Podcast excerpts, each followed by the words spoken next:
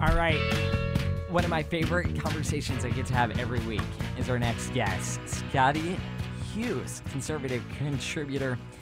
Hear her every Wednesday. Segment brought to you by God Bless the USA Bible.com. Scottie, the president said the State of the Union is strong. And you say the State of the Union is, don't fill in the blanks. Um, I would like to start by saying it's a joke if you if we are allowed to follow the President Biden's policies that he laid forward last night, and if we lived in this absolutely unrealistic world that he presented in his speech last night. You know, here's the thing: there are mornings that you want to talk to me, and I don't know if this is one of them because after last night's speech, I have had to process and find the right terms that can be said on a family Christian station like this to describe my reaction to the multiple, just absolute hateful rhetoric and lies that was told last night from the podium. And I was almost just as disturbed by the Republicans and, and particularly sometimes McCarthy. I get he was trying to be more classy than, than Nancy Pelosi. His reaction um, if there was any speech that needed to be ripped up, it was last night. In fact, don't even rip it up. Just bring out a lighter, a lighter, and set it on fire, because that was literally would have been the most efficient way to handle just the absolute bupkis that we heard from the president last night. And it just scares me how many people not only immediately began fawning over it as the best speech, um, but even today continue to applaud just the, the various lies that were told from it and feel like that they've been re-energized never have I heard of State of the Union have the reaction that I heard it last night, and it just shows that there's so much of a cult following um, of the Democratic Party that they could tell them, "Hey, everybody, go march off a bridge," and they would cheer as they were doing it because their leader told them so. Yeah, it was interesting watching the evening shows. You would have thought President Biden was Obama 2.0. All right. But this comes with an approval rating. I know the latest, this ABC poll finds that 62% of Americans think Biden has accomplished not very much, or little or nothing during his presidency, while 36% say he's accomplished a great deal or a good amount. But if you heard that speech last night, you would have thought it's all candy I almost said candy canes. Off season, you would have thought it was rainbows and unicorns. And I'm looking around, he's talking about the economy, the best it's been in what, 60 years? And I'm like, I cannot afford to buy eggs right now.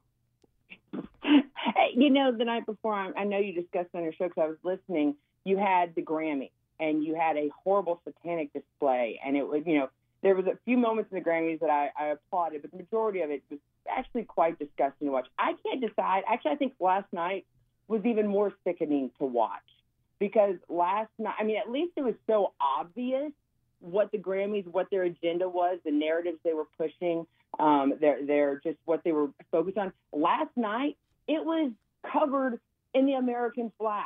It was covered in in this idea of democracy and a republic, and that we were this, we have all these freedoms in the United States and the American dream. It was covered in that. And that's what made me so sick watching it. And I hate to be so negative um, because I love this country. But once again, I saw that our government does not represent the people accurately right now. The American people are amazing. The American people have the soul of truly um, amazing, work, hardworking, personal responsibility, people who just good natured, hearted uh, people of the world are here in America. I truly believe that. But our leadership is full of lies, and they continue to want to bring down America and so that we can be at the level of other third world countries for some reason. They want to bring it back in. They want to kill the American dream, all while telling them that they're selling them the American dream. And that's what I listened to last night. You know, it's funny. Uh, Thomas Massie, Representative Thomas Massie, tweeted out this morning that you know, the Democrats now are applauding, look how Biden went out against those millionaires and those billionaires. That's the only people that are going to have their taxes raised on them. But yet, this morning, the, uh, the IRS is introducing a new service industry tip reporting program. Excuse me? Hmm. So you've hired more agents to audit you and I, the common people out here that, you know, by the way, filing our taxes is not as easy as they try to make it out to be sometimes. No. But now they're going to go after uh, the workers that are, you know, begging for a 10 to 15 to 20 percent tip um, on their on top of their hourly wage. That's not the speech I heard last night. Why did Patty and say, "Hey guys, guess what? I'm introducing a new service industry tip reporting program right now." What, what kind of reaction would that have got? See, it, it was all facade and lies, and that's what we see, and that is why it is so important that your listeners continue to listen to stations like this um, in there and make sure that it, it's a daily thing because you're not going to get the truth. It, it, you're not going to get the truth out of the president of the United States, much less out of the people that have been hired uh, to regurgitate his talking points. Yeah. Um, you mentioned Kevin McCarthy, and watching the address last night, you saw the new House Speaker sitting behind the president. No doubt he's very much wanted this moment, and he got it last night. He also got a chance to see him interact with the new Congress at sometimes, at different times, almost shh, the the members that were screaming liar at the president. Your takeaway from the new House Speaker? Well, I, I think first of all, the fact that I saw and Democrats were wearing pro-abortion pins instead of the American flag. There yeah. were more, you you know, pro-Ukrainian um, Ukrainian flags on many of even the Republicans were in the time Mitch McConnell himself instead of wearing an American flag. Like once again, America first, put our country first. They discussed more about the borders of other countries and securing them than they did the border of our own country. And those were all things that I think Kevin could have been a little bit more stoked. I get it. We're, we're, we're trying to play nice, but this isn't the time to be playing nice. When you have bold faced, dangerous lies, I mean, we're talking about a president literally proposed something that goes against the Second Amendment of our Constitution right there, and people clapped for it. And then you had even, and I get it, it was a horrible tragedy that happened in Memphis two weeks ago. I understand that. Absolutely horrible. But if you're going to bring the family up there, which by the way already has a GoFundMe up there, let's bring out the wives and the the children of the officers who have been slain in the streets of Memphis since then as well. Yeah. Because that's what the rhetoric has produced. That's what the rhetoric produced was these assaults now on our police officers, not only across country, but there in Memphis. What about their wives? What about their children? Do they not matter? Uh, they don't, because they're not a part of this whole political tool that is being used to once again make Americans feel like we are not in as great of a country uh, that we live in, and that we don't have as, we don't have as good of a character as we should um, it that's what makes me angry about Kevin McCarthy. I think he he did okay, but he could have also uh, maybe we needed the tearing up of paper. Maybe Nancy Pelosi was correct, and the end all be all was the, the showing of Paul Pelosi and the the clapping for him and the standing ovation for him. Are you kidding me?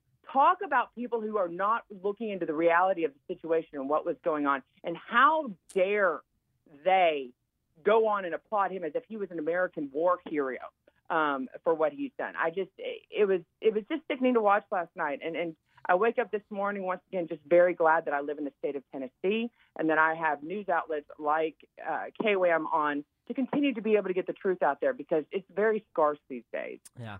Um, want to get your reaction to the Republican rebuttal. I thought this line was, oh my God, she couldn't have said it any better. Take a listen to Sarah Huckabee Sanders in Cut 10, Josh. I'll be the first to admit President Biden and I don't have a lot in common. I'm for freedom, he's for government control. At 40, I'm the youngest governor in the country. And at 80, he's the oldest president in American history.